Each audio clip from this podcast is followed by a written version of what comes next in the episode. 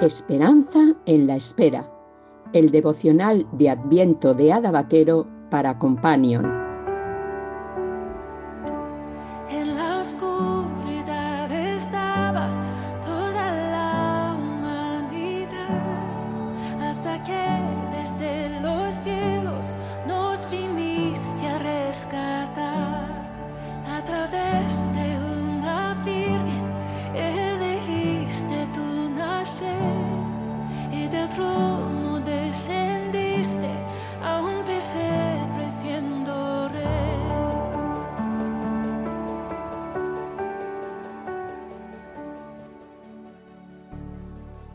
De diciembre.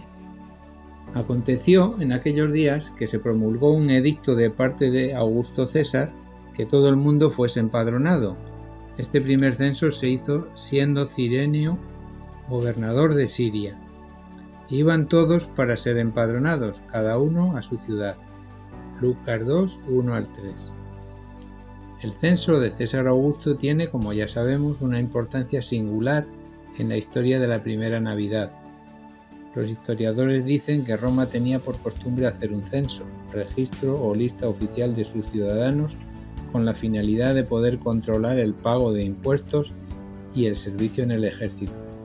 Normalmente se elaboraba cada 5 años y se hacía solo entre los ciudadanos romanos.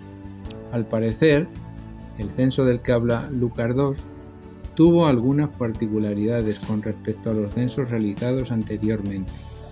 Una de ellas era que esta vez procedía a censar incluso a los que no eran ciudadanos romanos, cuando hasta entonces los censos se habían limitado a contar el número de sus ciudadanos.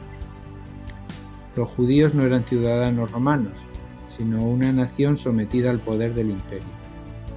Por eso hubo una gran oposición al mismo, porque aquellos que se oponían a la conquista por parte de Roma lo consideraban como una servidumbre manifiesta. Sin embargo, a pesar de los problemas que pudo traer consigo este acontecimiento, aparece recogido en el Evangelio de Lucas, y creo que tiene una gran importancia por varias razones. Primera, como hemos dicho anteriormente, permite afirmar que a diferencia de otras religiones, el cristianismo se presenta como una religión esencialmente histórica. Los evangelios sitúan su testimonio en una fecha y en un lugar preciso, el año 15 del imperio de Tiberio, siendo gobernador de Judea Poncio Pilato, tetrarca de Galilea Herodes y Filipo, su hermano, tetrarca de Iturea. Segundo, el censo obligaba a cada familia a ir a su ciudad de origen e inscribirse, lo cual hizo que José y María, que en otras circunstancias no se hubieran movido de Nazaret, se desplazaran hasta Belén, donde nacería Jesús, tal y como estaba profetizado. Tercero, nos dejan ver con toda claridad que Dios tiene todo organizado cuidadosamente desde antes de la fundación del mundo, y que aunque las circunstancias puedan parecer muy desesperanzadoras, Él tiene un propósito grande con todo ello. Estas tres cosas me proporcionan una gran esperanza en medio de los tiempos en que vivimos.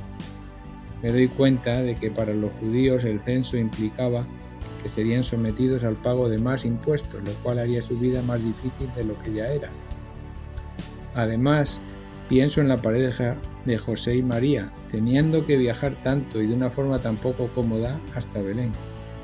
Me imagino su angustia, pero Dios no los dejó. A pesar de que todo estaba en su contra, humanamente hablando, estaba organizado de manera celestial y al fin todo salió para bien. Dios estaba al control. Con esto me quedo. Aunque estemos en la peor crisis económica de nuestras vidas, aunque algunas estemos viviendo crisis personales que quieren quitarnos la esperanza, podemos descansar en que Dios tiene todo bajo control. El día, la hora, el lugar de cada cosa que ocurre en nuestras vidas no es producto de la casualidad, sino que Dios sabe todo lo que va a ocurrir. Y estando a su lado, no saliéndonos de sus caminos, llegaremos a buen puerto. Dios es digno de toda nuestra confianza. Las circunstancias mundiales y personales pueden hacernos creer que no hay esperanza, pero debemos mirar a Dios, confiar y descansar en Él. No olvides que el acontecimiento más terrible e injusto de la historia, la muerte de su hijo, resultó en algo muy sublime, máximamente sublime, nuestra salvación. Oración. Señor, por muy difícil que parezca la situación que me toca vivir, no permitas que desespere. Ayúdame a recordar que, al igual que en la primera Navidad, tú tienes todo bajo control y que de la peor circunstancia tú puedes derramar una gran bendición. Amén.